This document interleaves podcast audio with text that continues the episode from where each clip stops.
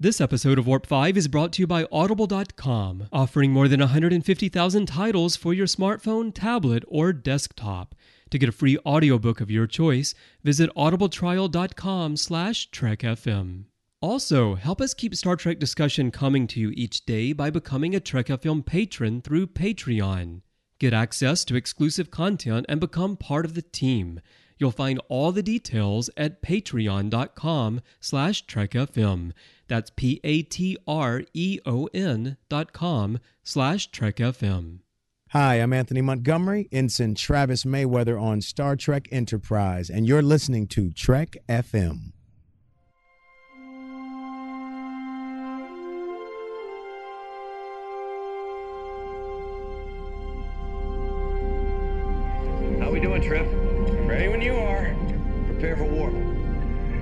Course laid in, sir.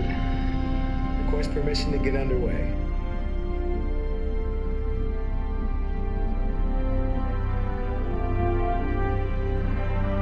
Let's go.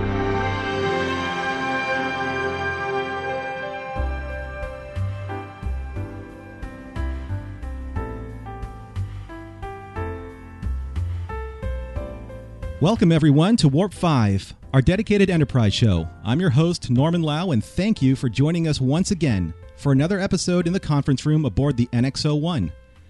And we're incredibly excited this evening because we are recording our very first subspaced postcards episode for Warp 5. Now, subspaced postcards is a little nod to the Enterprise episode Horizon. Thanks to Christopher Jones for giving us that tidbit of trivia. And we love Horizon because I think we've talked about Horizon pretty consistently for the last couple of episodes. But it's a great episode, so go watch it. So this past week, I put out a feeler to the fans on the Babel Conference, our Trek FM dedicated Facebook listeners page, and we received an overwhelming list of ideas from our fans, and we'd like to share several of these ideas with you. Now, I think you'll enjoy the topics we've chosen for this episode, and maybe, maybe it will prompt you or inspire some of you to let us know what you'd like to hear in the future on the show. And for those listeners out there who sent us ideas and we didn't quite just get to them in this episode, please be patient with us because you had great ideas, and some of them may even show up in later episodes for their own focus because we just feel very strongly about some of that content. So thanks for listening and thanks for all of your enthusiasm and support. And uh, I promise you, we will get to those subjects uh, in future episodes. Now, on a more somber note, as we record this episode, it's the evening of February 27th, and I'm sure that many of you have been informed today about the passing of our very own beloved and revered Leonard Nimoy, Mr. Spock. And we will definitely discuss his passing and what it meant to us later on in the show. But we have a ton of great show ready for you and a lot of fun topics to discuss. So let's get down to it. We have back with us in the conference room our content coordinator, Will Nguyen, and he's present and accounted for, and I'm glad he's surviving his Andorian winter. Will, how are you? It's good. It stopped snowing, so I mean that is a huge step forward. Uh, we still have all this snow and ice on the ground, but at least there's no new accumulation, so that's definitely a huge plus. That sounds good, and um, hopefully uh, it won't be too long now before you get at least what above single digits. Are you in double digits now, weather-wise? Um, I think we're about 15 to 20, which feels like summer. Like that's how that's how cold it's been. That when it reaches 20, you're like, ooh, I can go out Right. grilling. I can wear a short sleeve shirt. Crack the windows down in the car. Pretty 'em down. ridiculous, Yeah. And back with us in his first broadcast from here in the conference room on the NX01, the man behind the Star Trek Horizon movie, Tommy Kraft. Tommy, how are you? I am lovely. Thank you for having me. eh, Actually, for the first time ever in the conference room. Yeah, how do your legs feel? A little, uh, little stretched out. It's like kick back a little bit now. Oh yeah, it's great, and you know uh, the lighting is nice up in here. It's not that off blue color, so uh, I'm I'm digging it. Yeah, the cool thing about the conference room is that we have access now to some control panels where Hoshi can pipe us some. Wait for it. Subspaced postcards. That's right, because that's the topic of this episode.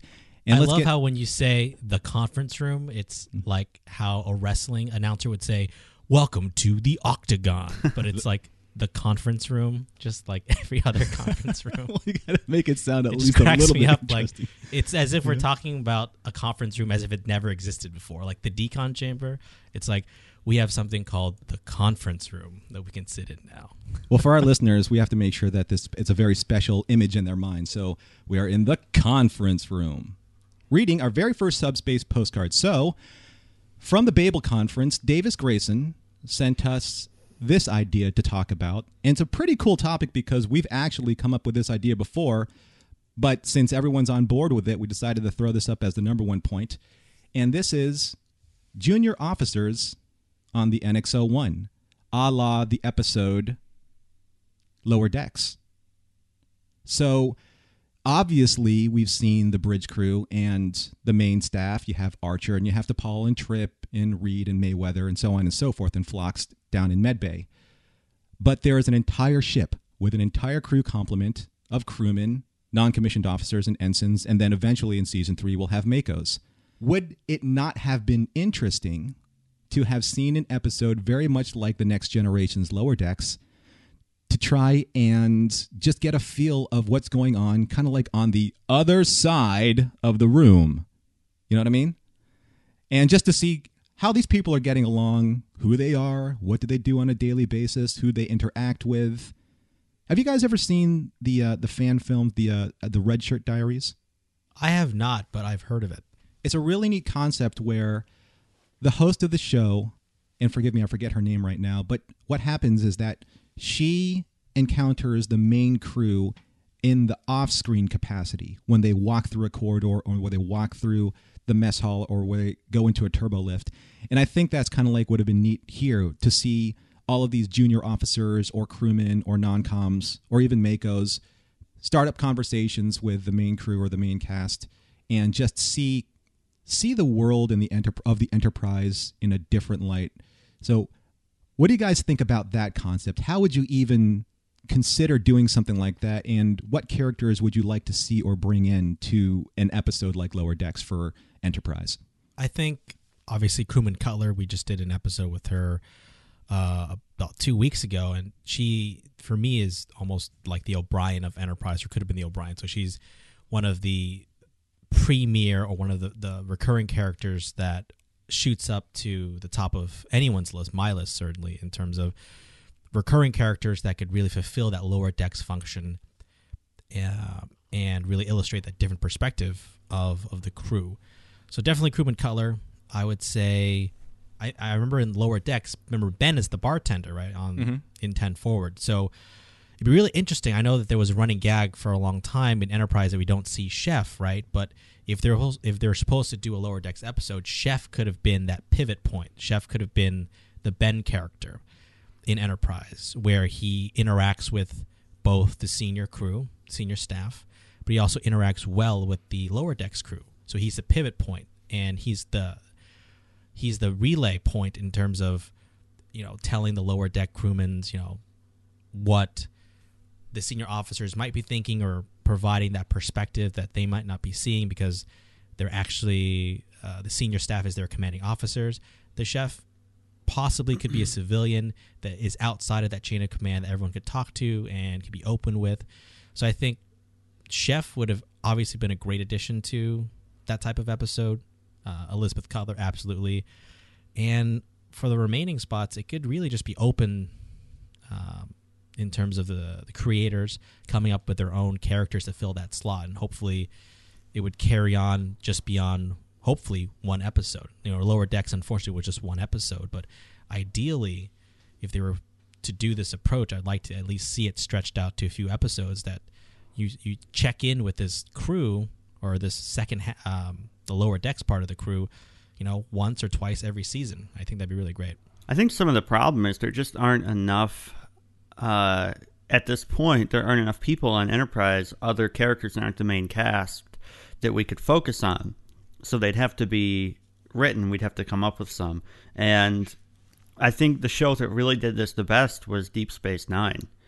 When you think about the number of really good characters they had on that show that weren't regulars, you had Dukat, you had Garak, you had Nog, Rom, um, what's her face? Uh, Ziyal well, yeah, Ziyal too. I was thinking also of Rom's wife. Uh, Leeta? oh Leeta. Yeah, Leeta. That's right. All I could think of was her real name. Um, and uh, probably some others. And then, of course, you had the founders uh, and other characters that I probably can't think of. The Klingons, for example, you had Martok. Martok, Gowron. Um, the, it's just they had a lot of really great recurring characters that they could focus on that weren't necessarily main cast. And I wish more shows, not just Star Trek or Enterprise, but I wish more shows would do this in general because there is this tendency to focus on like the the core five to ten main characters and nothing else, and then it feels like you have a ship of a thousand people where only eight people are the ones that ever do the work. And so I think it would have been nice if they could have just had little people that they would they would they did not to say I wish they had little people. They that Well, could be fine. Enterprise yeah, that could like, be fine too. But little roles that they could throw in from time to time where if you're a fan of the show, you recognize, hey, this is crewman so and so. They were in it a few episodes ago, etc. Instead of just random extra of the week.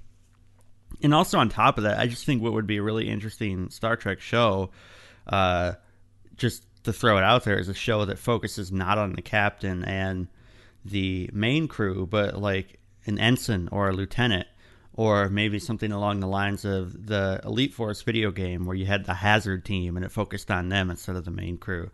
Uh, but uh, yeah, I just think the that would be one of my main complaints with Enterprise is that they just didn't do really enough with the lower decks. Well, when I was watching Lower Decks earlier, one of the cool things was is that it really did like ninety percent of the episode was really about these fresh-faced young officers and letting them interact in a very official capacity with their reports, their direct reports, or their superior officers. And I think that we started to see that a little bit with Crewman Cutler because she was working with Dr. Phlox so closely. I think this would have been a really good opportunity for Crewman Daniels to have ingratiated himself with even some of the younger officers like Hoshi and Travis, and that would have given you the opportunity to flesh out their characters a little bit better and to even possibly weave in an underpinning of what was going on with this temporal cold, cold war because you got to see Daniels a little bit more and in not such a clandestine capacity where all of a sudden dun dun dun Daniels comes in and major plot point has to be dropped in there because anytime you see him it's about the temporal cold war. It would have been really cool to have seen him earlier just kind of weave his way in there as this any name crewman doing things here and there. I mean he was kind of serving uh, in the almost like a yeoman capacity to archer in his ready room um, serving him breakfast and whatnot for chef. So that would have been a neat thing just to be able to kind of flesh that character out a little bit more and not have him so heavy so early on, you know, as this focal point for the temporal Cold War. Daniels was one of my biggest complaints in that regard because I always thought it, like you said, it would have been really cool if, even if it was only one or two episodes before episode 10, where he was first revealed, if you just saw him bring Archer's meal. And that's eh, that could have been all they needed was just you know Daniels brings Archer's meal in episode two or whatever, and then Right. you see in episode ten, oh wait, there's something more to this guy. Well, if it looks like a red herring and it smells like a red herring, it eventually will be a red herring. You know, so Was that the first time a, a male was depicted as a yeoman? uh, well, at least in the progression of Enterprise to the original series, I think so. Yeah. But again, it would have been neat because uh, for Daniels to have been this very vanilla esque type character that reported back to Chef, and then if you wanted to do Chef as a character, the dialogue between Daniels and Chef would have been really cool because now you got That's to true. see the off camera reaction to what was going on after a conversation between, say, T'Pol Trip and Archer or Vanik. You know, when during Mm-hmm. um, uh, the the uh, the uh, comet episode, the breaking the ice episode. Yeah. So that would have been pretty interesting. It doesn't have to But be I'll- a red herring though either. When you think about it, if they had really committed to the idea of a lower decks character group of characters, Daniels could have just been one of them. He could have just been one of those other like nameless, not necessarily nameless, but one of those other ensigns or crewmen that you see from time to time, and nobody would have thought more of it because they'd have a number of those characters. And then, Right, well, the payoff would have been better. You know, right, exactly. That's what I'm saying. Yeah, for sure. Yeah, uh, and it would have been also neat not just to see crewmen from Starfleet, but when they brought the MACOs in, Yeah. I agree, Tommy. It would have been really neat just to have had a MACO centric focused episode, very much like uh, when Picard, uh, the Four Lights episode. I, I- gosh, I can't. I'm terrible with these episode names. But uh, Chain of Command, Chain of Yeah. Command. part one and two. It would have been neat to have seen it from like that infiltration style episode from the point of the MACOs, and even have Major Hayes kind of like as the leader of that episode Right. versus like um versus one of the Starfleet officers. That would have been really cool. What do you think? I think that would have been great, and I think a lot of this is just part of the. A lot of it has to do with the time the Enterprise was being made. Where if you watch most shows nowadays, like really current shows, they're constantly developing uh, sub stories, B stories, C stories of the series. Whereas even 10, 15 years ago, TV shows tended to be much more standalone. They didn't tend to develop these stories over time that the fan would recognize, but the average viewer wouldn't care about. For instance, Hoshi and Travis. You know, we're, we're told that they have that they're friends. We see them talking like once or twice, but they could have really developed that for the fans and they never did. And I think that's just a lot of that is a byproduct of the end of the last era of TV, where things always had to be much less serialized. And I feel like it's also a product of the public and popular perception of Star Trek of of having those weekly adventures and really only Deep Space 9 and you know Enterprise had those arcs as well later on but definitely the first season the first two seasons really you could just tell Enterprise was you know it had to serve three or four different masters Yeah. and you know the fact that there's it's still surprisingly good despite the fact that it really had to, to service often competing objectives you know speaks volumes but yeah i mean it, it definitely is you know from the get-go they have the temporal cold war from broken bow but then every other episode for a while is Up till episode 10. right?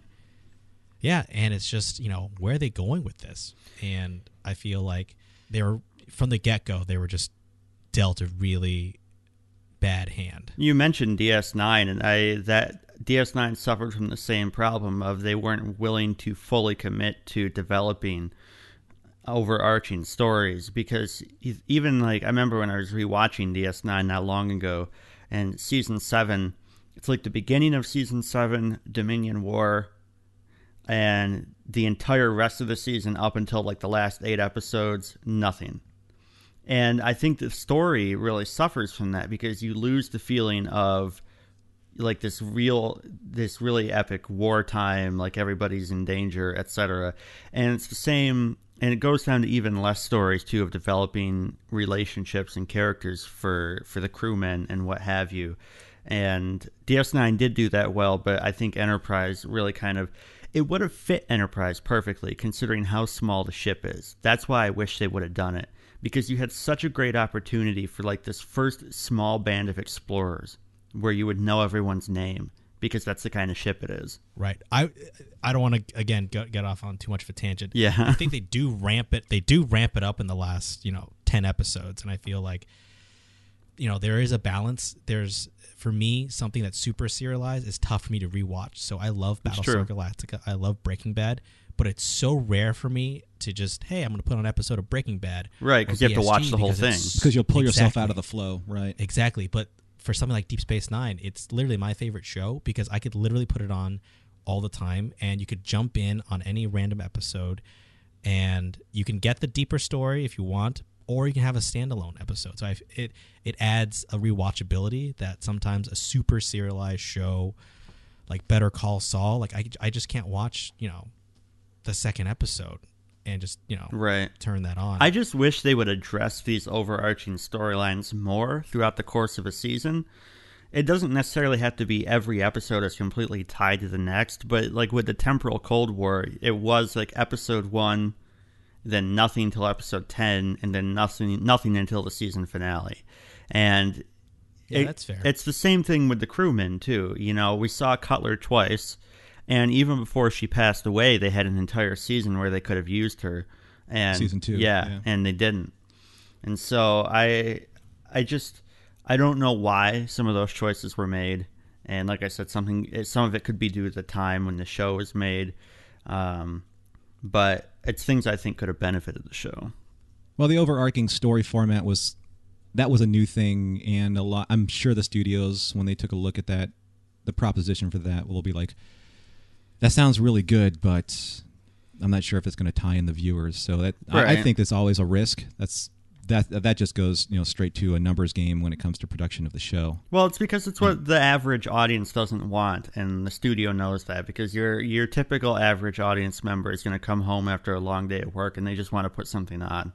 Right, they just want to pop something on TV Right. and not have to worry about But you're gonna Where they are in the show. Yeah, you're gonna have a much harder time getting viewers if they have to stay completely caught up on a show every week, and if they can't tune in to season five and just know what's going on. You know, I think that probably the storyline, the way that they wanted to do it for Enterprise, would be a little bit more successful now because I think they've actually had more successes with these overarching. Yeah, I would I mean, these long seasons, these long overarching seasons, especially with something like a Breaking Bad or a Battlestar. But you know, we could. That's that's for a completely other podcast. So, in wrapping up this first point, my last personal pet uh, request for an episode like this was to see Rock Ingersoll join the MACOs because I love Guy Fleegman from Galaxy Quest, and I think he deserved a shot at defending the Enterprise NX-01. So, just for me. Who? Rock Ingersoll, security chief. Oh, the uh, NESA um, protector. Uh, Sam Rockwell, right? yeah. Oh, oh, I love Sam Rockwell. I, oh, just good luck that, getting I would have Sam known. Rockwell to be on Enterprise. And when everyone, eh, when, when this podcast drops, people are going to be like, yeah. And they're going to have the exact same thing. They're like, oh my gosh, yes, I love Rock Ingersoll. Who? oh man, So, all right. and he has so, like the mustache too. so we'll have him audition. Um, be- I mean, it's not like he's a big movie star anymore. Like, Right. yeah, Yeah, Enterprise, needs I'll Sam totally Rockwell? do that. Okay. It's not like he got like you know main villain in Iron Man two or anything because you know I'm sure he could uh, he could afford our budget or we could afford him I should say.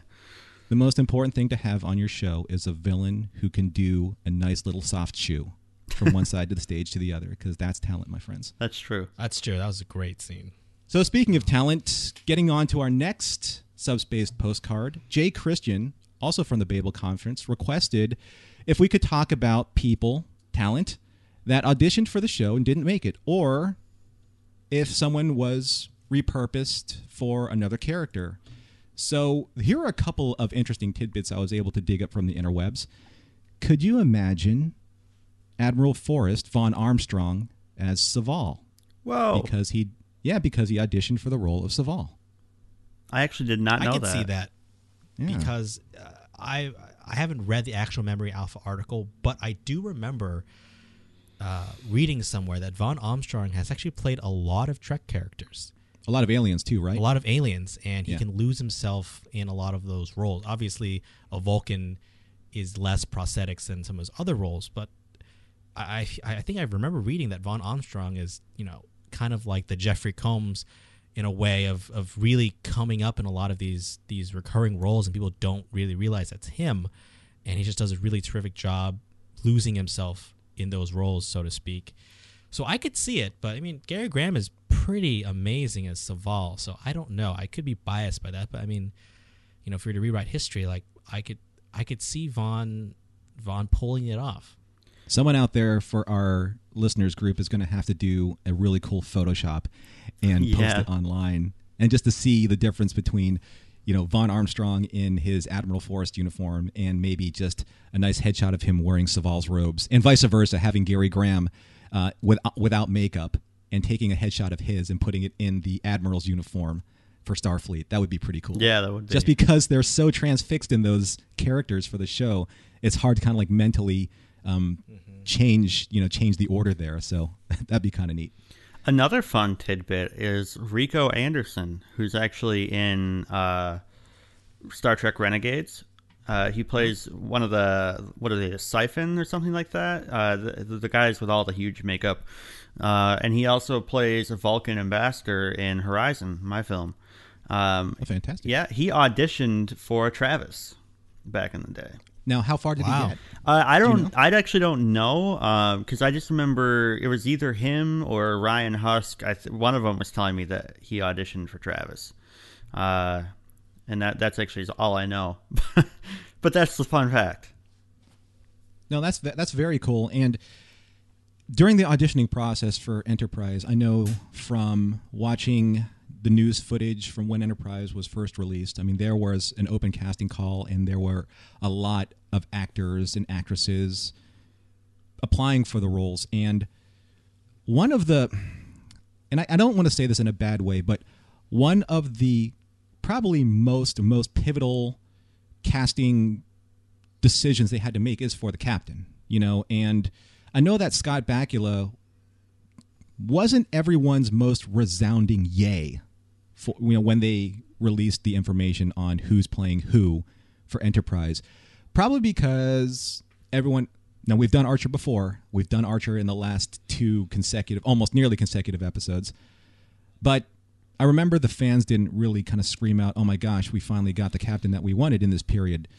There was another actor that was considered for the role and would you believe that he is a British actor or was a British actor because he passed away? And he was most famous in the 1980s for a fantastic cult classic TV show called Manimal. That actor's name is Simon McCorkindale. Have you guys heard of him? No. Uh, they should have kept his actual name and made him the captain, like Captain McMor- McCorkindale. Should have McCorkindale. been- should have been the first uh, Federation captain. Should, that that should have been the first Earth captain, right there. And when That's I grew a great up, name. I've actually never heard about him actually going up for this role, but McCorkindale, like that, is way better than Archer. Like that's You- amazing. You've definitely seen him before on TV, and I'm a child of the 80s, so I kind of grew up with seeing a lot of his performances. He's been on shows like The Dukes of Hazzard, Fantasy Island. I'm sure he was on Love Boat if he was on those two shows, Heart to Heart, Dynasty. And then he was in one of my all time favorite cult classic movies called The Sword and the Sorcerer. So if you Googled him, or if any of the listeners want to Google him, you'll be like, oh, that guy. I remember that guy. And he's a very distinguished actor. He has a very interesting British, polished, poised kind of way about him. But maybe that wasn't what they needed for Archer because Simon always came off as being very experienced. And I think what they were looking for with Archer was someone who was kind of fumbling because you don't want an experienced captain out there. You want somebody who's struggling because, again, as we said in our previous show, how can you prepare for what's out there in deep space? You can't. You know, you can't be like, oh, of course I knew that was going to happen because that's just really unrealistic. But I, I'm I'm glad that you guys haven't heard of him because he he was fantastic in the 1980s and 1990s and he may have been a little too old for the part of Archer, but he was a very distinguished actor and I'm sure a lot of the listeners will be like, "Oh, let me google this guy and see what's going on." And they'll probably be like, "Yeah, he may have been a little bit too far past the role." So here's Uh, my question: If he was going for the role, was Archer always supposed to be, you know, American, the son of Henry Archer, or were they, or if they were going to hire him, were they going to rewrite the role around him and his natural background as an actor? You know, British, more seasoned. I, I don't know. I mean, that's interesting. Would he have, you know, attempted to kind of mold himself into what they wanted Archer to be, or would it be the reverse that they would mold the role after him? I would think that they already had the vision of Archer in mind, and Right. he is an actor of a certain caliber that knows how to f- mask his accent, or he would have had a dialogue coach to help with that. Um, I don't know, Tommy. What do you think? That's a pretty cool question, huh? I think that honestly, they probably just would have rewritten it in terms because it wouldn't it wouldn't have changed that the character that much to have him be of British descent. So I think, and that's usually the better choice than to have somebody try to mask their accent. And s- Not as crazy as a British man trying to be French, right? is that a reference to something? It, it's uh, Captain Picard. Picard. right? Oh no, I Patrick get what you. Stewart Oh and Jean-Luc yeah, It still cracks me up how like it's like the most English Frenchman possible. It just cracks me up. You know, the funny thing is, I never even gave it a thought. That's why when you said that, I was like, "What? What do you mean?" Huh? I, I, I guess Like, does he ever speak French? I I don't think I've ever seen him speak French. you know the thing. The guy is just so incredible that like I, I just assumed that like he probably spoke every language known. So, That's also probably true. and you know the whole it's like 24th century. Sure, why not British Frenchman? But uh, Well, that would have been if we if we cast Simon, that would have had we would have had two Brits. that's true. on the bridge, and that would have been kind of interesting too. And and we all know the, uh, the the the proud tradition of the British heraldry in the Royal Navy, so that would have that could have made sense, you know, with the Archer always having served in some capacity or another in the Navy. Yeah, I mean that would have changed the character a lot for sure. Uh, if he had always been like, you know, come from this long line of Navy people, and he was like this staunch Navy man, you know. Uh, I, I I definitely prefer the Archer that we had, the much more uh, green Archer.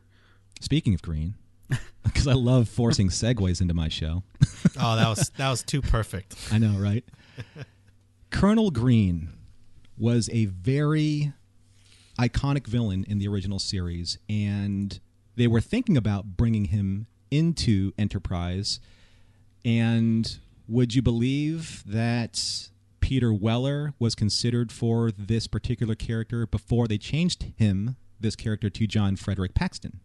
I'd believe it. I could definitely see him playing that role, and he did just as good a job as Paxton too. And I like the way they wrote that as Colonel Green being an inspiration for Paxton. I thought that made a lot of sense, and it probably fit the timeline a little better as well. Well, the disciple, the sensibility is the same, so the motivation for Right. acting is pretty much the same, right? Yeah. Yeah, I, I think this one is definitely an an easy fit. I mean, it speaks volumes that you know Peter Weller was Admiral Marcus in Into Darkness. You know, he's playing this this villain role, and I think it's funny because you know the role he's most known for is Alex Murphy as RoboCop, but it mm-hmm. seems like all the work he's been doing lately is you know villains, right? So he was a villain in 24, he was a villain in Into Darkness, he was a villain here in Terra Prime and Demons. You know, it, he's really good at it. Obviously, he has you know that just he just seems like someone you don't want to mess with, right? Get on his your bad side or his bad side. So I think this is something that I could definitely see. I will say though that watching uh, Terra Prime and Demons, when you see Paxton watching that video clip of Colonel Green, the actor who they have playing Green in that video looks really, you know, looks a lot like you know the version of Green in the Savage Curtain. Like his facial structure, his ears, like they clearly Manny Coto was like, man, we should find some guy that looks like a younger version or somehow related to Green. I mean, obviously that continuity uh, branch is what he was aiming for, but I always thought that was one of those uh, really cool continuity moments where only obsessive fans would really understand and appreciate how similar their faces looked, right? In a definite nod to the old TOS episode. Now, it's it's hard to do this after the fact, and I love like all the characters that uh, you know, and all of the casting choices in Enterprise now because I'm used to it, and and I know the characters pretty, um, I guess, intimately in a way because I've watched them so many times, and that happens over the course of watching a, a series and falling in love with a series, but are there any choices that you still feel could have been different? Or do you see an actor now that could have been you know what 10 years ago i would have cast him as reed or as travis or as trip? Or do you think they made the right choices at the time? I know hindsight is 2020 and it's really hard to kind of retcon that but anything stick out to you that you feel like you still would like to change Samuel L. Jackson is Travis. Just saying. Are you telling me that there are MF and snakes on my MF and Warp 5 ship? exactly. Talk about just And when he's talking to the the what is it, the the guys who who uh, who don't like to watch people eat, you know, Travis is the only one on the bridge, and they come on the view screen. and Travis says to the, the English mother effer, do you speak it? That's true. I, I feel like that.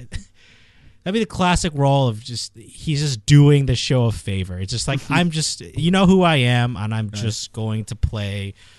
I mean, obviously, it's I mean, we've discussed on the show before. It's really unfortunate that Travis didn't really have much to do, but it would have been hilarious in hindsight that they had an actor like Samuel L. Jackson, and they still they still treated him like they treated Anthony Montgomery in the in actual Enterprise. Like they literally didn't do anything with him. He's just sitting there like, "Yep, impulse speed, got it, Captain." Like nothing else changes. I tell you what, I would totally Kickstarter or like a remastered version of Travis's scenes if they could have Samuel L. Jackson hang upside down in the sweet spot.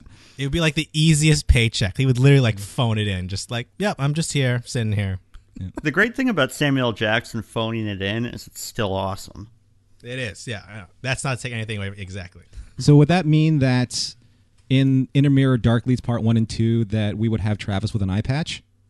Because that would be pretty cool. This? that would be. That's true, but I will say that I was a big fan of Travis's high top fade in Into Mirror Darkly. No, that Like, was a really that nice is a great look. I was like, man, Yeah. that is Fresh Prince status. That's bringing it back. Like it, that was a good look. You know what that was? That was his goatee moment. Just like true. Sisko. Or When Soval, Sisko- who has a goatee and is a science crewman, randomly like, hey, okay, like okay. Well, Vulcans always have goatees in the mirror universe. That's That's, not- like that's- that's, that's like a law or something like that. Is it because it's like illogical to have facial hair in the Prime universe? Good question. Will write that down. That is a that definite down. I topic gotta for research that. conversation. Vulcan facial hair in the Prime universe versus facial hair Oh. in the mirror universe. That's actually at a good point. I don't think we've ever seen one in the Prime universe that has facial hair, have we? No, Mm-mm. Because I think it's illogical for them to have that. There's no reason for it. right? I mean, it's not like they'd have a soup catcher or something like that. Well, I mean, if You you're going to go with that saver. logic, what's the point of hair in general? Well, yeah. Well, Just I'm surprised that that. Vulcans aren't bald. Yeah. You know, Well, I this don't know on a tangent. some kind of diplomatic statement. I don't know. All don't think Vulcans have to have bowl cuts, right? Like that's clearly like that's another thing. Like they all have to have the same haircut. It just gets to me. Like I just can't. I tell you what, a good, Oh, uh, a really not, a, a really not good paying job in that universe is being a Vulcan barber. I would like the number one cut, please. I would like the number one cut, please. I would like the number one cut, please. in keeping with the lower decks, the Bul- the Vulcan barber. You know, that could be the recurring character. oh, who's the name of the? What was the name of the barber on um on the Next Generation? Because He was the Bolian, captain. right? Mr. Mott. That's Mr. right. Mott, yeah, Mr. Mott. and everyone talked to him that he would have been a great lower decks type of character. Yeah. You're right. Yeah. See, actually, again, I'm going on another tangent here, but we've never really seen, you know, like I hate to use the word, but like an underachieving Vulcan, right? Vulcans are science officers, they're engineers, right? But like, what do you do with Vulcans? I just want to hang out and just like, I don't want to be in the science academy. I don't want Aren't to they join called Romulans? No, I'm just kidding. What was that? So aren't they called Romulans? No, but Romulans are e- like, but they're like the opposite. But like, they're also super talented and devious, and they're like generals and proconsuls and Yeah, they just kill everyone. Just like, just like a like a Vulcan that just like, yeah, I just want to hang out. I want to be a barber. I want to be a bartender. Like you don't see that, right? I, I just think it's so interesting. Okay, that so they I'm all gonna have throw- to be like the best of the best, or they're really good at science. It's just like, are I'm gonna all throw of them this. good? I don't know. I'm going to throw this into the next subspace postcard because Nathaniel Canner asked us speculation on plot points that have been explored in future seasons if the show hadn't been canceled. And I know that we're making light of this about about kind of like the uh, the average Vulcan, but there were those Vulcans out there, um, like in in the episode where where uh, T'Pol was forced into the mind meld and th- they weren't the science Vulcans. They weren't the officer Vulcans. yeah, they that's were a good point, like- actually. Yeah. They were going out there and becoming explorers of the universe, i.e., expanding their minds through the Vulcan mind meld, which was um, pretty much an outlawed practice and a deviant in a deviant art in in the uh, eyes of the Vulcan High Command. So you actually have them out there. They're not, ex- you know, they're not of the science officer type. So, would it be possible if we ran into that ilk again? And what would you do? You know, what would T'Pol do? Because T'Pol was violated by that sect, if you will. It all comes back to the lower decks. Once again, we only tend to see in TV show like the few the the few mains that make everything happen.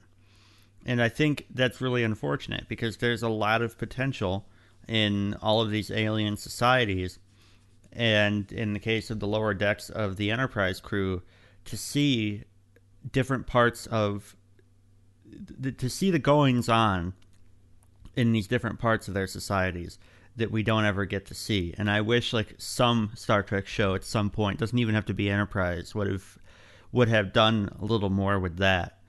What what is what what do the people who aren't the top tier on Vulcan do? What what I mean, do they even have artists? I mean, obviously they do, but that's not very logical. So Yeah. it would be nice to see that. there's a very potential dark there, are very potentially dark implications of a very strict quote unquote meritocracy or a pursuit of logic to the exclusion of everything else. So you know if you don't meet with the expectations of that society if you don't fit a need that they need you know there's some dark implications in terms of do they just cast aside these people? Are they just considered an undesired you know cast of people? Do they are they viewed differently if they're just not a productive member of vulcan society and they're not doing all these noble grand things right? Like it's very interesting and you know you could extrapolate that to starfleet too i mean you, you see the same I, in next generation i feel like it's the it's ramped up to its zenith in terms of enterprise is the best and the brightest right everyone is at top of their game everyone wants Right. to be there but like what if you're just average, not quote unquote, like quote unquote average, right? How do you survive in that universe, and let alone on Starfleet? How do you are you just an average officer? Like, how does that work? Are these the ships see that get destroyed during the Dominion War? It's very Yeah. true. They absolutely get destroyed. Or Wolf three five nine. Yeah. Or Wolf. Yeah, Wolf three five nine. No, but it's an interesting point because we don't get a chance to see who aren't the best and the brightest. Now, let's take it to Star Trek: The Motion Picture when Spock refuses to finish Kolinahr. What what happens? I mean, is he completely rejected by the Vulcan Science Academy?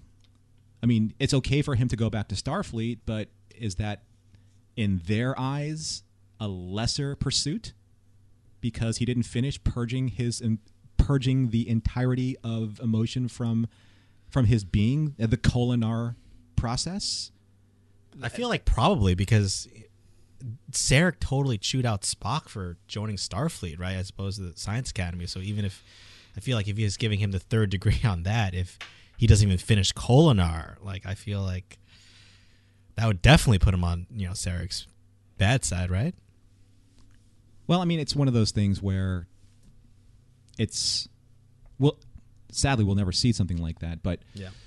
but it's just an interesting thing. I, I agree with Tommy what you're saying that it's probably off-putting to fans sometimes when you only get to see the best and the brightest, and you don't get to see just kind of like the normal crewman who goes about his day-to-day routine, brushes his teeth, goes to his duty station, does a pretty good job, maybe gets chewed out by a supervisor. I mean, is that what we have possibly have seen on the Columbia? Because the Columbia was another. Oh, look at that segue. Thank you. Did you like that? that was pretty smooth. That was just No, I didn't but- see that one coming. So that was good. But no, so like going into the Columbia, the Columbia has a pretty green crew as well. They could probably read the captain's logs or the logs of the superior officers, you know, like Trip and T'Pol and Reed for their their counterparts on the Columbia. But there's, for all intents and purposes, they're new. So, what happens there? Is that an interesting storyline to follow? Probably not. It probably just, I mean, in terms of what the writers would have chosen, they probably wouldn't have. It probably would have just been uh, pushed aside like the lower decks of the Enterprise crew. And when you think about how it was handled, uh, the the the bridge crew of the NX-01, they were all newbies too when they started.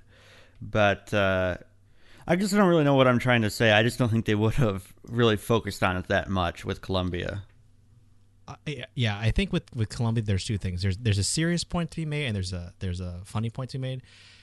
I think the the funny point to be made is it'd be hilarious if the entire crew of the NX02 were literally the second choices for all the spots in the NX01. Like they're literally the runner-ups from captain on down to crewman. It's all the ones that didn't make an NX01. So they're literally like the second string, like the B team in every definition. The the NX02 is the the ship the also rans, Yeah. if you will. you know, but you know what? That's eh, eh, it, and it, as funny as that is, it's not There's necessarily point to that. untrue. Exactly, You know, yeah. I mean, yeah, why not have the second best? Because that second best, it's still it's still first place in some in someone's mind, right? you know, it's it's That's, That's a, the motto on their patch.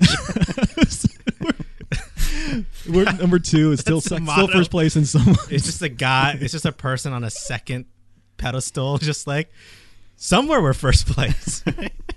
Well, it's not the NX01; it's the NX02. oh man, that's No. I think really though, um, the Columbia would have been the type of episode appearance where it would just be the bailout episode, like we need help, bring in the NX02, or vice versa. The NX02 has gone off into uncharted space. They're doing their mission, and the Enterprise is somewhat close by, so they need a helping hand, or they need to join forces and create like a giant stable warp field and have people move back and forth. No, wait, they've done they've done that already. So I love um, how in uh, the few scenes you see the NX02, like the only difference between the bridge and the NX01 is on the side of huge Hernandez. conduits. There's those two pillars that just glow like that's the like the light pulse. Like what role does that play? You, you know what I'm talking about, Tommy? Oh yeah, It plays the role at the end of These Are the Voyages. Ex- ex- exactly. they put that in the future NX. So I'm like, what does this huge pillar do? Like, I don't get it. Like, how is this an evolution? In fact, when I was considering, when I was modeling the bridge for the NX04 Discovery and Horizon, I considered whether or not I should put those in because they were on the NX02. but then I thought, you know, they they Oh. really they really are just there to make the bridge look slightly different. There's no possible purpose they could serve. Uh, what if they just extrapolated that in every deck of the NX02, there's just a random pillar in the hallway that just flashes a light? I was Oh, so believing that it had something to do with structural integrity and boosting the dampening field, but forget you guys. You guys are Wow, ruining all that's of that's an excellent TNG explanation. I actually thought it was warp plasma because you would totally want to route that through the back of the bridge in plain sight. But yeah, Well, of course you do. You know, if but that means that if you have extra warp plasma injectors, you would need another engineer on the bridge to make sure that they're always aligned. well, Come there on. is an engineering station on the bridge that rarely gets used. So That's true. Tommy, you solved it all. See, I'm a writer. this is what I do. So what about say let's go back to to the uh, unexplored plot points and and look at a little bit at where we were headed with the Romulan War, especially with like the Babel arc, because there, I mean, I really I know some people didn't like the whole drone thing, but I thought that was a really interesting plot device where the Romulans are out there, they're using the drone because they obviously don't want to dirty their hands. They're making it look like all these other ships are attacking all these other allies or vice versa and they're starting to fear what's happening with all the other races. And I thought that they were doing a good job with it, and obviously we're not going to get it. But season five has always kind of been hinted towards the Romulan War, and the season five, uh, excuse me, the season five Enterprise campaign on Facebook kind of is trending that way with the the refit of the NX-01 and and the movement towards the Romulan War. So that seems like a logical progression from season four, don't you think? I think Manny Coto would have been able to drive it that way pretty well. Yeah, I think so. I just the only thing is the time frame. I mean, because these are the voyages took place pretty much probably like a year, give or take, after the end of the Romulan War, and Demons in Terra Prime was about ten years before that episode. So you have like this ten year gap that you'd have to jump, give or take. And so I mentioned this once uh, with Chris on Warp 5 that I think what would have been really interesting is if they encountered some sort of anomaly or temporal vortex and the ship was sucked, you know, five or so years into the future, and then the show just continues on from there. And they never get that five years back. It's like a, a, a kind of a reset for season five where you can jump into the middle of the Romulan War. Because realistically, with only three seasons left, there's no way they could have covered the whole war. So they would have had to do something. They would have had to skip some time. Well, Will, you're a you're a Battlestar Galactica fan, right? And they and the fans pretty much. I remember that happened at the end of season one to season two, and the fans pretty much swallowed that hook, line, and sinker. That the surrender of the colonial fleet to the camps was one year. Yeah. You know, it, I think that's where, right. Well, where Baltar took his presidency, because it literally was it on was it a year fast forward? I think it was. It was like on on screen. The subtitle said like one year later, and I'm sitting there. I'm like, how do you jump 12 months? like and and have people buy that storytelling wise. They did that too, though, in Alias. I mean, uh, there's like Yeah. seasons two or three or something like that. They just jumped two or three, like two or three years into the future, and it worked with Battlestar too because it provides you this way where you can essentially reset everything, and it gives you all these new stories to tell of trying to figure out, oh, how did we get from where we were to where we are now? Are you saying it's been a long road getting from there to here? It has. Oh, that was that was set up perfectly. You just like Tommy just like pitched it low ball and just like Norm's like in a point where the ball's gonna go and just knocked it right. I out. totally Ladies did that and on purpose. the too. Segway Show. Um, but no, that's actually a really good. That's a good point, Tommy. And you know, ironically enough, I was just thinking that type of narrative storytelling is what could make a season five work now if it was to go back on Netflix. Obviously, the actors have aged. Obviously, time have, you know has passed, so they could do that type of jump and say it's been you know eight, ten years of brutal wars with Romulans. It has taken its toll on this crew. This is where they are now. Archer, Scott Bakula clearly looks different. He's aged. It would make sense that you know he could be an admiral at this point, and other people have have progressed as well. So I think that's uh, becoming more and more of a common um, storytelling uh, device, and it makes a lot of sense. Yeah, and at this point, Um, they wouldn't even need like a, a setup just because it's been so long. I mean, you wouldn't Yeah. need a temporal vortex or whatever. It's just, you know, this takes place more or less real time after where the show ended. No, you probably need a slingshot around the sun. That's true. times. Well, you have to fit time travel. I mean, it's a Star Trek for Pete's sake. You have to have some type of like unexplainable Or, like- temporal issue. chronoton particles or the orb of time. All three actually would probably Whoa. make sense too. Well, calm down, Will. He's he, it's a little bit of snow madness. That's It is. that's kind of like it's the ice balls have gotten to his brain. And see, then we can retcon the universe. You know, once you combine the orb of time, the slingshot around the sun, and the chronoton particles, somehow it goes back and everything explodes, and then you have the Big Bang, and then boom, we've just created the universe. What about red matter? Did I just blow your mind? You did. Red, That yeah, just true. That was that was the off. fourth part of the equation. That's what created the singularity of the Big Bang. See, there we go. One little red dot. I love how in Star Trek we've just listed four separate ways to travel in time. Yes. That's how often they do it. I'm sure we're missing a couple. That's but also that's, true. That's that's what we love about Star Trek. So one last uh, one last subspace postcard to wrap it up, and we have Aaron Harvey on the Babel conference asking us to talk about set industrial graphic designs on the show, and I'm going to turn this over a bit to Tommy because he's our resident expert on actually personally studying set design, costume design, production design for Horizon. And you said on previous Warp 5s, Tommy, that you've actually been your own architect and seamstress and writer and production designer. So, how do you approach something like this from trying to emulate what you saw on screen, which is a certain era, the 2151 era, and trying to extrapolate that in your time frame? Uh, it's the same time frame, but I'm saying in your particular story, and making sure everything looks consistent to the scrutinizing eye of a fan. Well, first off, I want to say that I'm all for gender neutral gender neutral terminology. I don't think seamstress is gender neutral, but I think How about tailor would be. But I'm. I'm okay with seamstress too. Plain simple tailor. Huh? Yeah, tailor, tailor sounds good. or the quartermaster, the Starfleet quartermaster. Um, Ooh, that's a good one. Also, to be found in the next Lower Decks episode of Enterprise. Yes, exactly. Because they did mention the quartermaster a couple of times, but that we never saw or heard of him or her. But uh, set design, Enterprise was really good. I think it's some of the best set design they did. They had you know four shows before that to to learn from, and it made the best use of the space they had. The way they did the corridors, for example, my biggest pet peeve, hands down, with the three shows that immediately preceded Enterprise. Every you could always tell where they were in the set because both uh, I mean because Voyager was built on top of the TNG sets essentially. Now, when you're saying preceded, that would be Next Generation, Deep Space Nine, and Voyager. Right, correct.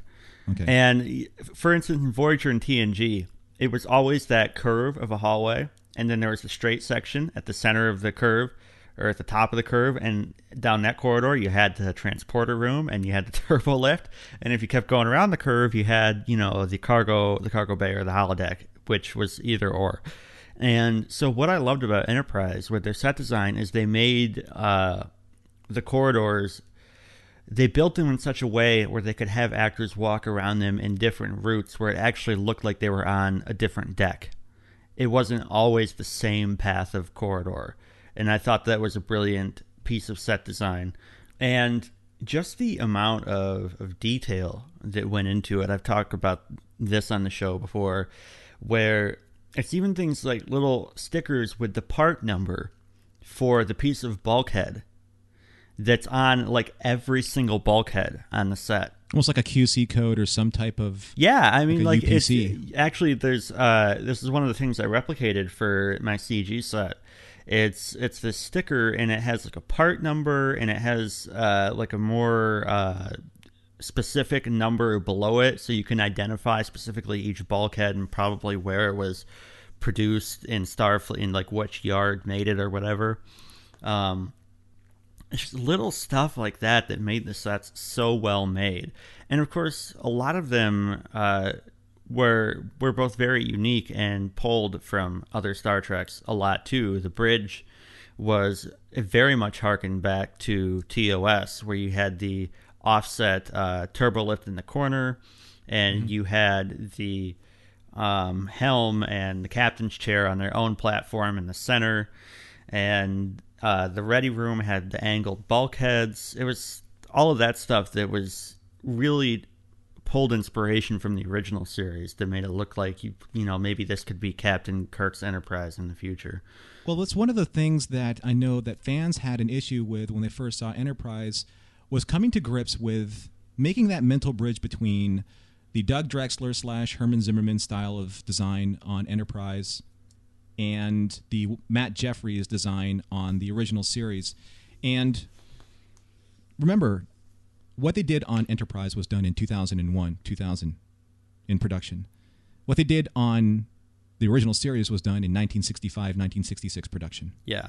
And there's no way you can make that jump. You just can't. Exactly. Uh, Exactly. And now I know there are probably some listeners saying that, well, that's that's being disrespectful, but come on, you have to really look at it from the logic of production and say, and realistically agree with that this style is emulating what NASA was right. moving forward. Not the not this romanticized version of futuristic design, but this practical evolution of production design.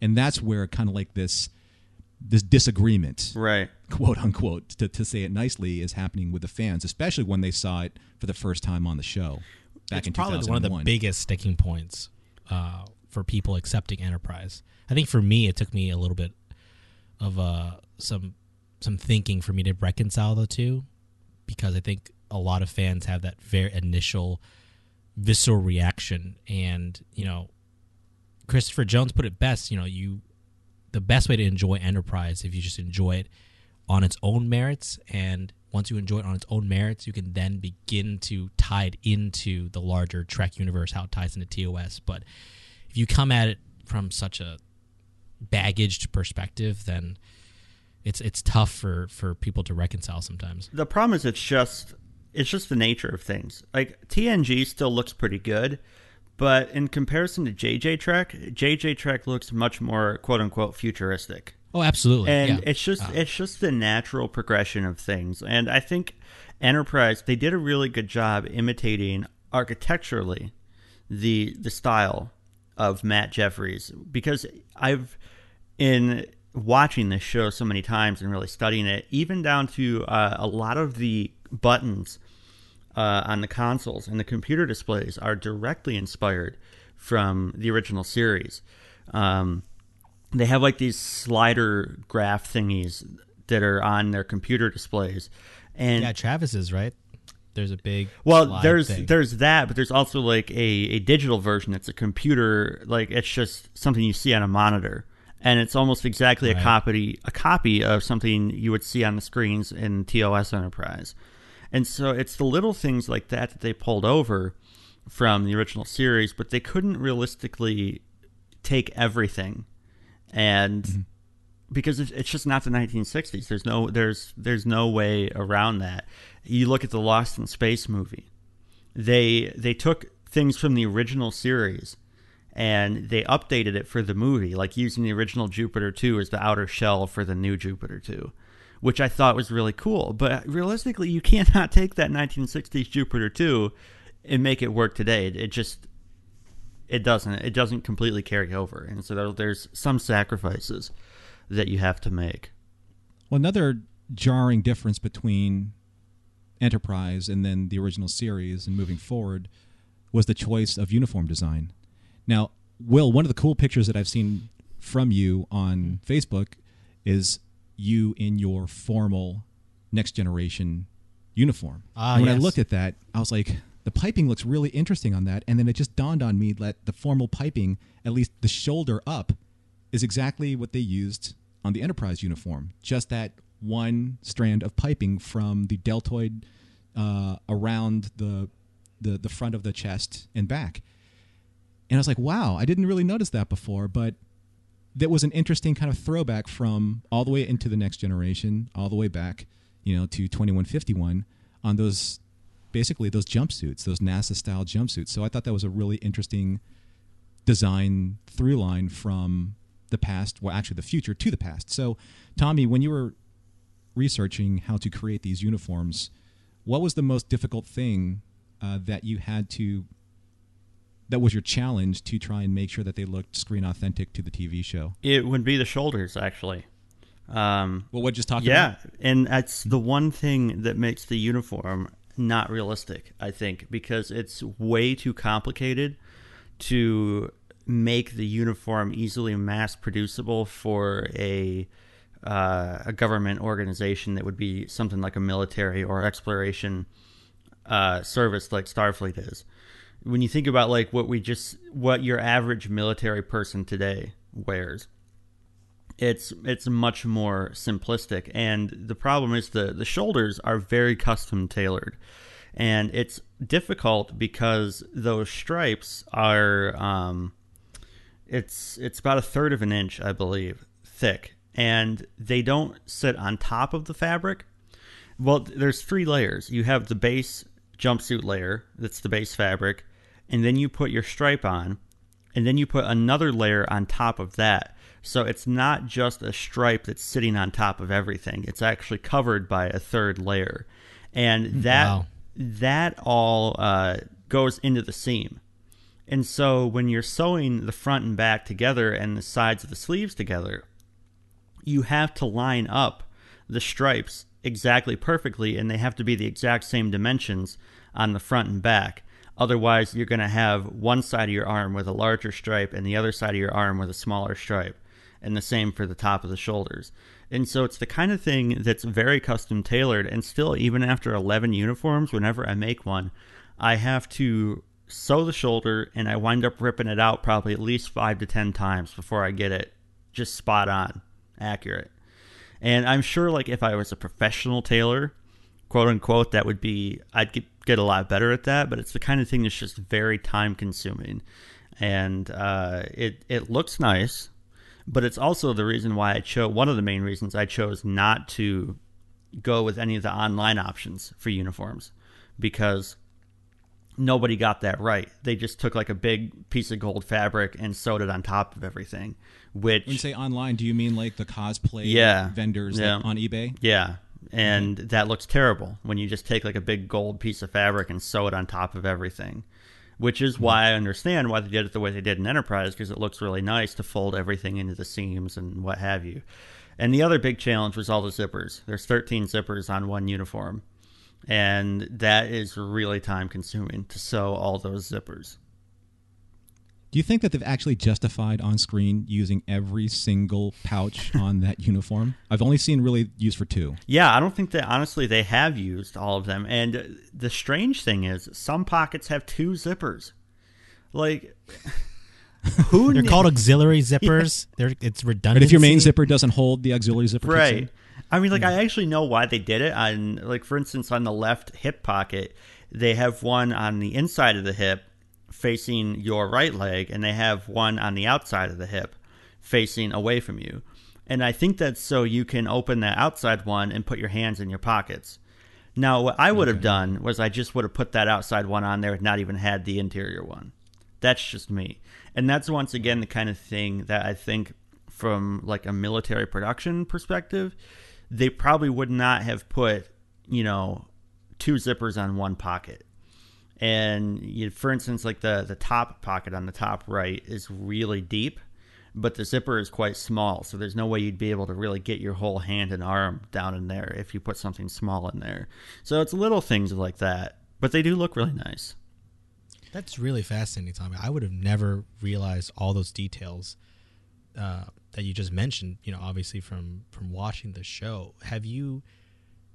How did you learn all of this? Was it trial and error, or did you at all have a chance to interact with some of the production designers or someone that actually made the particular enterprise uniform? Because I feel, I feel like with the enterprise uniforms, they're still not as well known or recognizable as the TNG or the TOS uniforms, and they're so different in design. So, was there someone that really that you could be a re- like that was your resource that knew all these ins and outs? Well, there's uh, a forum called the 1701 First, like the 1701st, or I don't, I don't even think you could say that technically, but uh, and there's a guy in there who basically did a trial and error process of making his own uniform, and I don't know if he's a professional tailor, but he's clearly quite good, and he documented the whole process.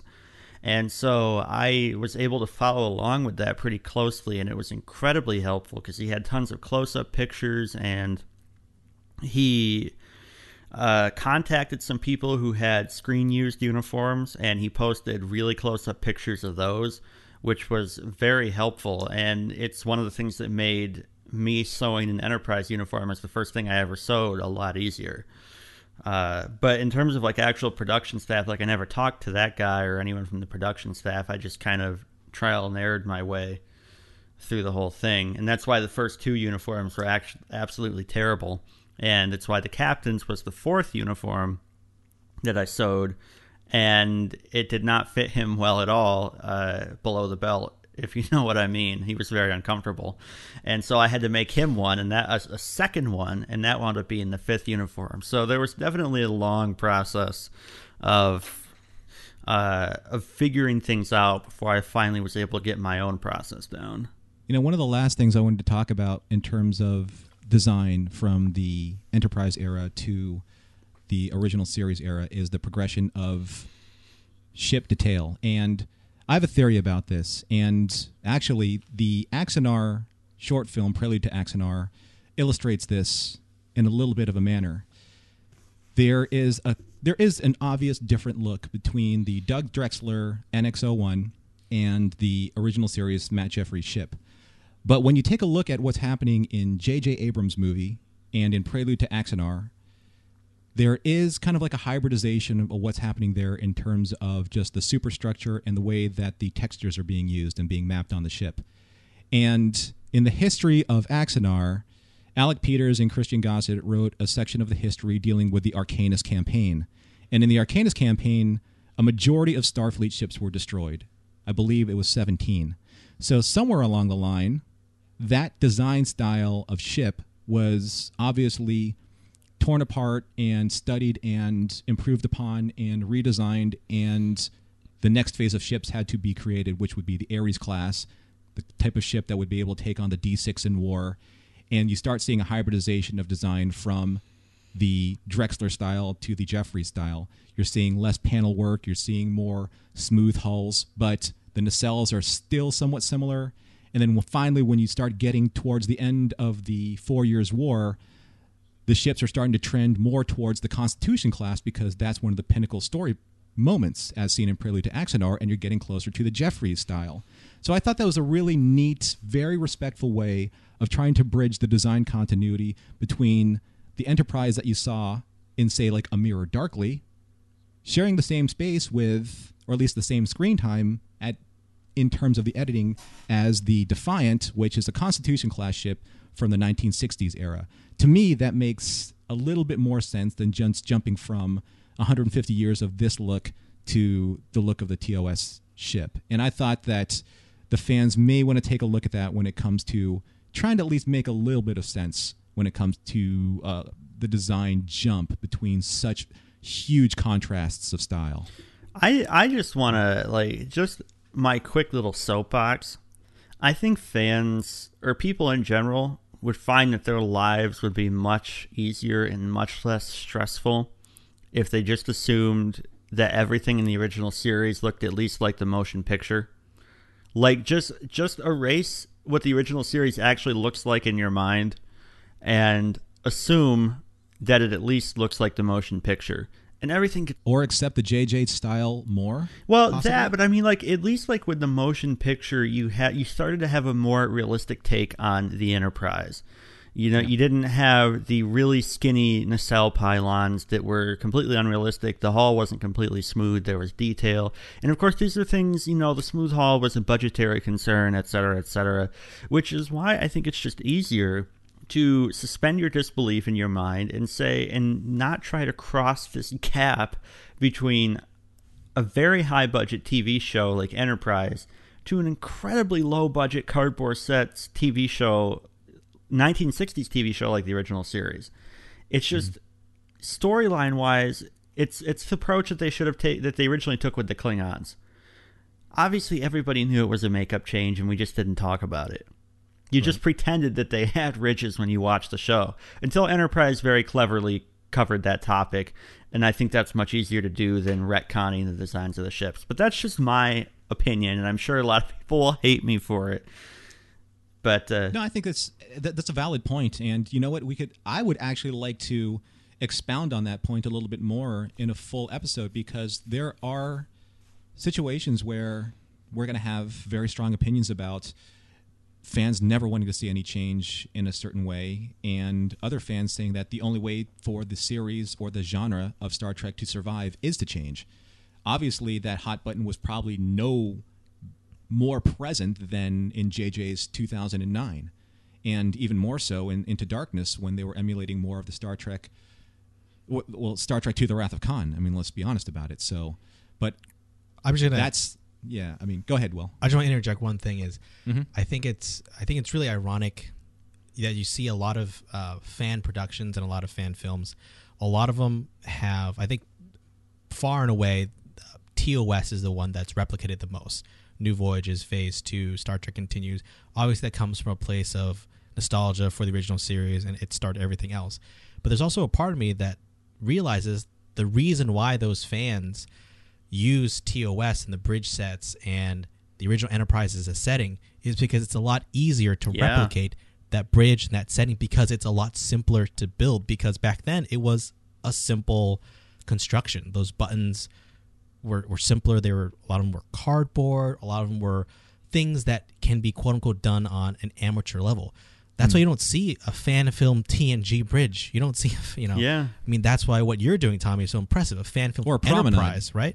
You know, or, or Deep Space Nine Promenade. Or Deep Space Nine, exactly. So, yeah. you know, it's a combination of nostalgia. I get that. I don't want to take that away from those productions. But at the same time, it's so much easier from a production standpoint to recreate the TOS bridge than, you know, uh, the Defiant, the USS Defiant, or mm. the NCC, the Galaxy class, the D, right? It's just so much easier. And the same with every other part of the ship, too, from the corridors to engineering to sickbay. Yeah. It's just so yeah. much simpler.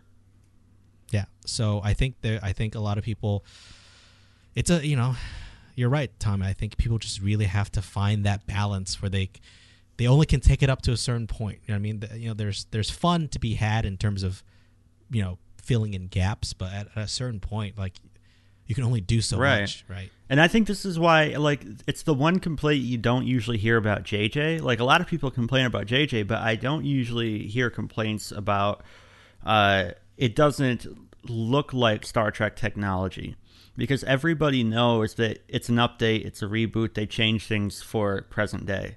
And mm-hmm. we we we accept that for what it is.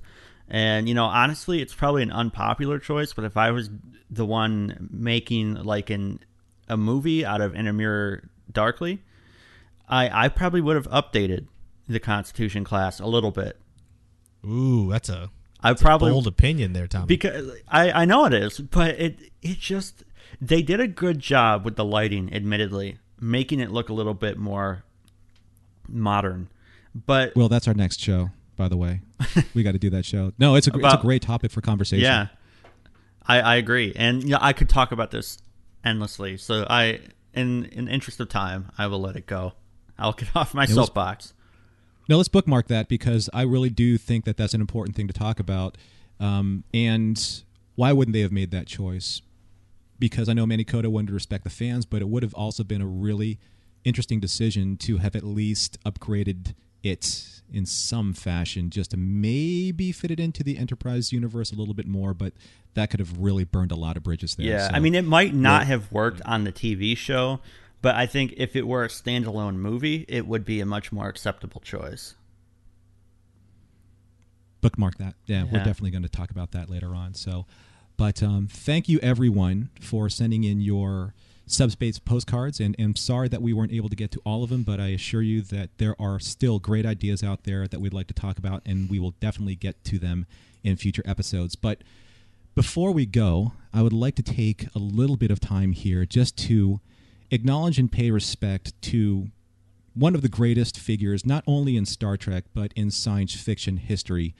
And that is Leonard Nimoy and his character, Mr. Spock, who are, in some people's minds, one and the same and interchangeable. In the minds and hearts of the fans, he is a legend to us, if not a great source of inspiration and just very important humanitarian greatness. I'm not even sure how I can keep throwing on more positive adjectives to describe Leonard Nimoy. So I'm going to let Will and Tommy and and I just take a moment and express how we feel about Leonard because to me I just can't imagine a world of Star Trek without him.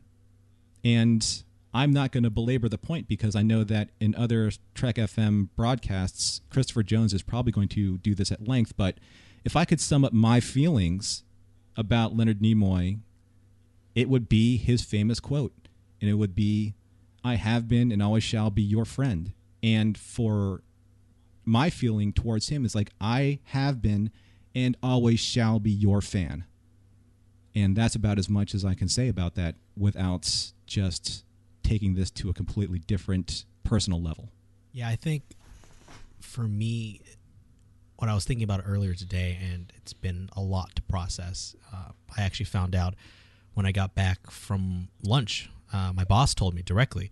You know, he said condolences. I said condolences for what? He said, "Didn't you hear? You know, Leonard Nimoy passed." And you know, when I went online, you know, my news feed was just exploding, and it still is exploding hours after the fact. And it's you know, it's still taking time for me to process but as I was thinking about it earlier today, I almost I, I I literally can't think of another character in Star Trek, even more than Kirk, even more than Picard. Spock is really the most identifiable character in and outside of Star Trek fandom. M- you know, my mother-in-law knows "Live Long and Prosper." She knows the salute. She knows the Vulcan pointy ears. They are the things that you say, probably next to you know, "Beam me up, Scotty," which you know that was actually never said in the in the TV show, but you know, live long and prosper. All those things are those those things have crossed over into the mainstream consciousness. And when I'm trying to explain Star Trek to someone that knows nothing about Star Trek, you know, those are one of the first things I refer to is live long and prosper. You know, the Vulcan pointy ears. People understand like, oh, Mr. Spock, I get it. And you know, he has that outsized influence. And within Trek, I don't think any other character, uh, aside from him, has had an impact across so many iterations, right? So TOS, and then he was Unification in TNG, and then he was in the new reboots. And he has been in every crucial phase every next generation, if you will, every next iteration. And I think it's just amazing the fact that he's really had such an arc as a character, considering that he wanted his character to die uh, initially in Wrath of Khan, and yet his character has just grown so much since then. So you know, it, for me, it, it's really tough to imagine a world with uh, uh, Star Trek without Leonard Nimoy. And you know, I think we were always fearing that they that this day would come, but we never thought it would come. Um, but for me, my line that I, I will always remember or always will take uh, into take to heart is Bones' statement to, to Kirk at the end of Wrath of Khan is, you know, he's really not dead if you remember him.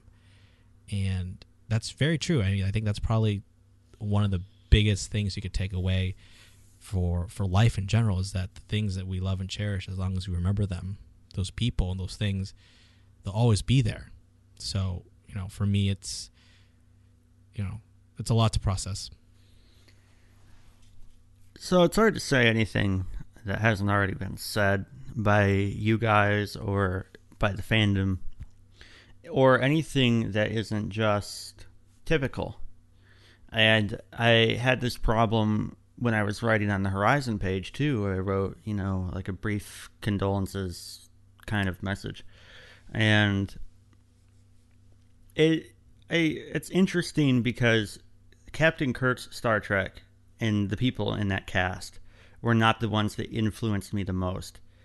But typically when celebrities pass away, it doesn't bother me that much, but I found myself like actually choked up, like almost wanting to cry when I heard the news.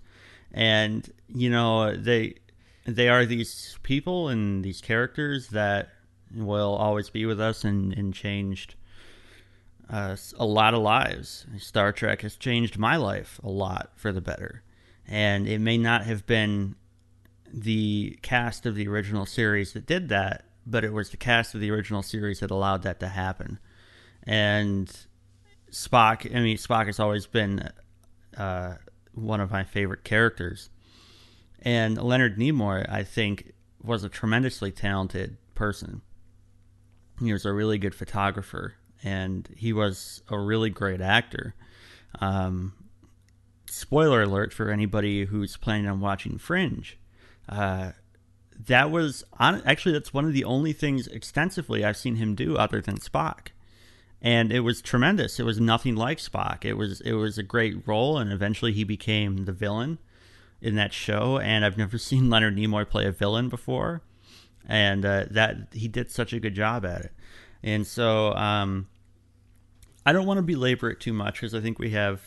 Uh, a tendency to there I, I, guess there's a lot of people that that deserve to be missed as well and i think spock would be the first one to say we should give equal memory to everyone and so leonard nimoy lived out that character it seemed to me as somebody who didn't know him personally but saw the the the public image of him. He seemed to live out that character in his real life. And I respect him a lot for that and for the work he did.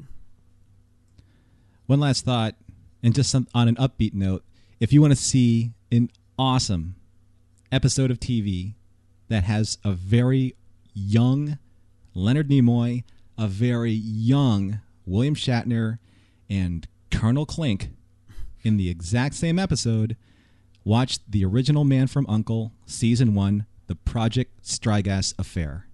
And that will just absolutely lift your spirit because it's just amazing that they did this before they were even on Star Trek together, which was fantastic. So thank th- thank you, um, Tommy and Will, for for your respectful and poignant thoughts on on the passing of Leonard Nimoy. We will miss him. Uh, he will always, forever be in our hearts, and as long as we continue to discuss Star Trek, his memory will live on. It's been simply amazing discussing all of these great topics that have come in for subspace postcards here in the conference room. But this isn't the only topic we've been talking about here on Trek FM this past week. So here's a quick look at some of the other things you may have missed elsewhere on the network.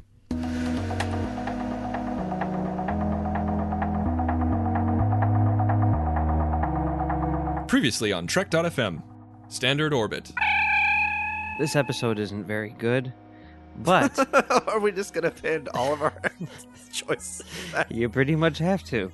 But the thing about this episode, which we talked about a couple weeks ago, I think, is it's a crazy idea. Earl Grey. Picard, can you construct a, a rudimentary lathe? Go for its weak spot. It's an energy being. It doesn't have a vulnerable spot. Get off the line, the forge. The Orb. Or we could just blame it on Janeway somehow, you know, that she That's scared fault, the Borg into the Gamma Quadrant because they were tired of dealing with her in the Delta Quadrant. I don't know. To the journey!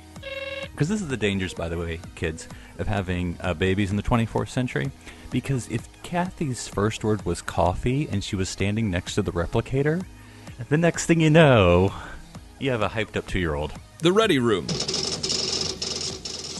Well, it's kind of like, you know, you've got your lucky shirt when you're watching a football game, and your team won when you were wearing it, so now you have to wear it every time. That's also the Enterprise insignia. That's the insignia of the only ship whose crew didn't die. Yeah. So Just of wear it on the right color shirt. That's all. That's right. Commentary Trek Stars.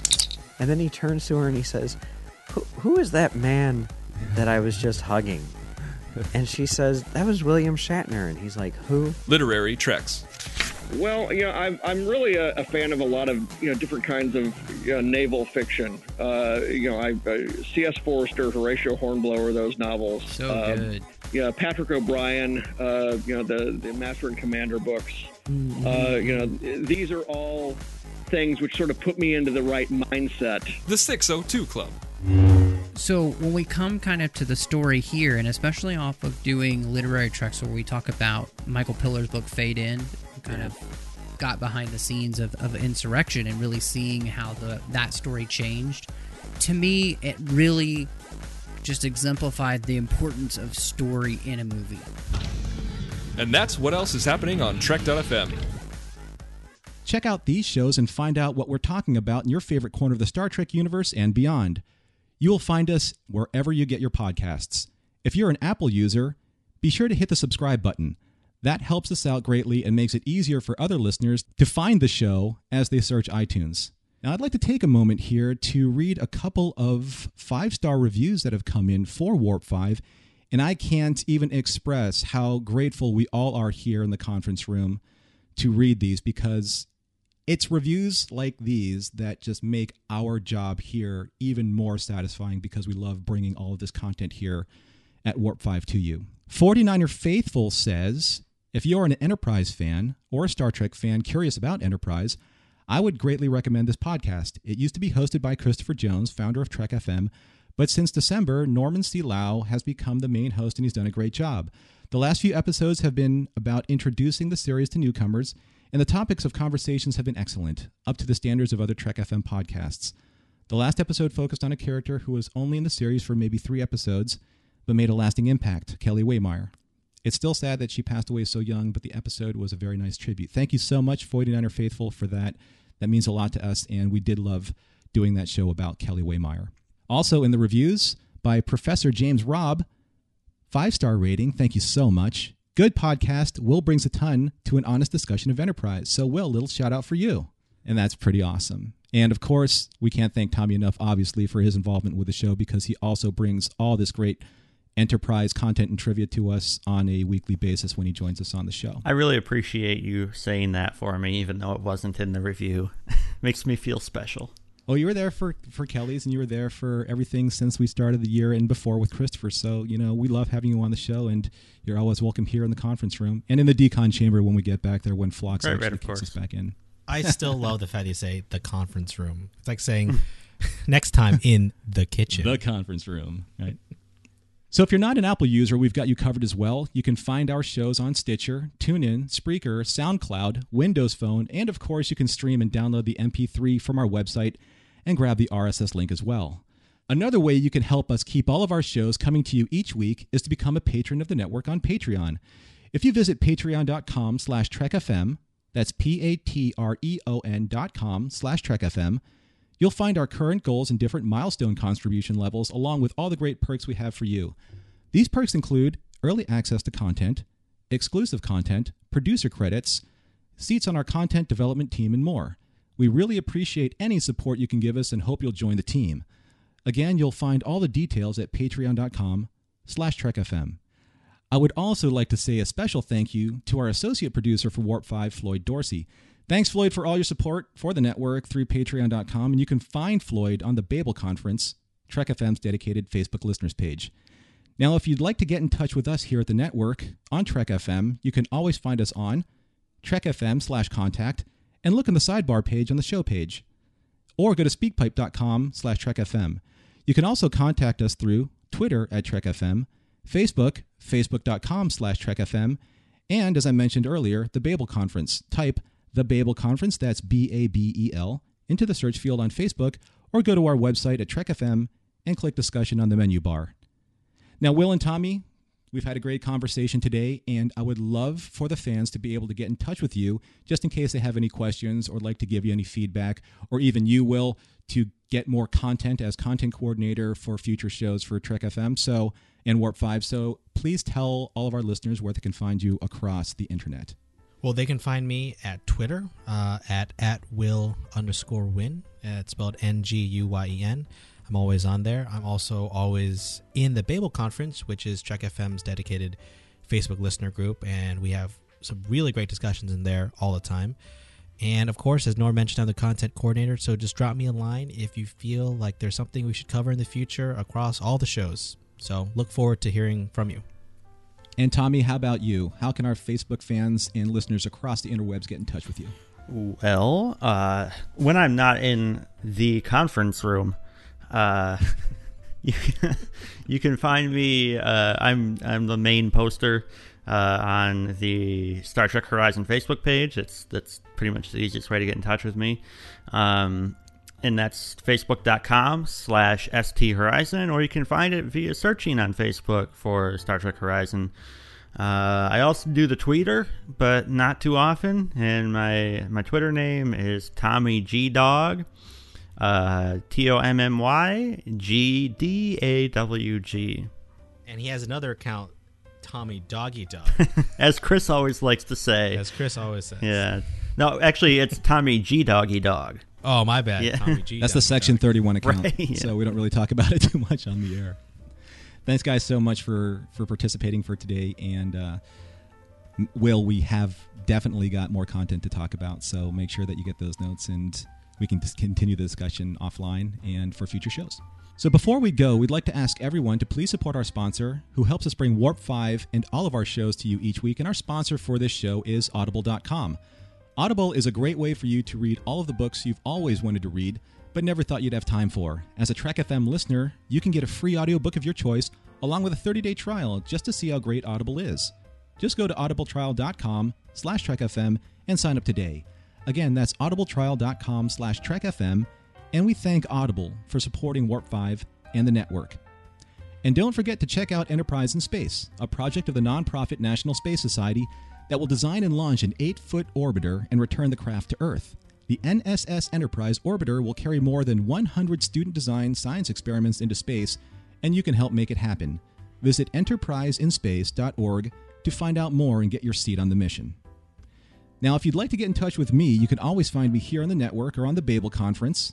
You can also find me on Twitter at Norman Lao, that's N O R M A N L A O. And I'm also a proud supporter of Alec Peters and the Axanar Project, and you can find me on the dedicated Axanar fan group page on Facebook. And lastly, I am a proud supporter of Trek FM through Patreon, and I'm an associate producer of four shows here on the network Warp 5, The Orb, The 602 Club, and Axanar, the official Axanar podcast. So thanks everyone for listening, and join us once again next time here in the conference room for another episode of Warp 5.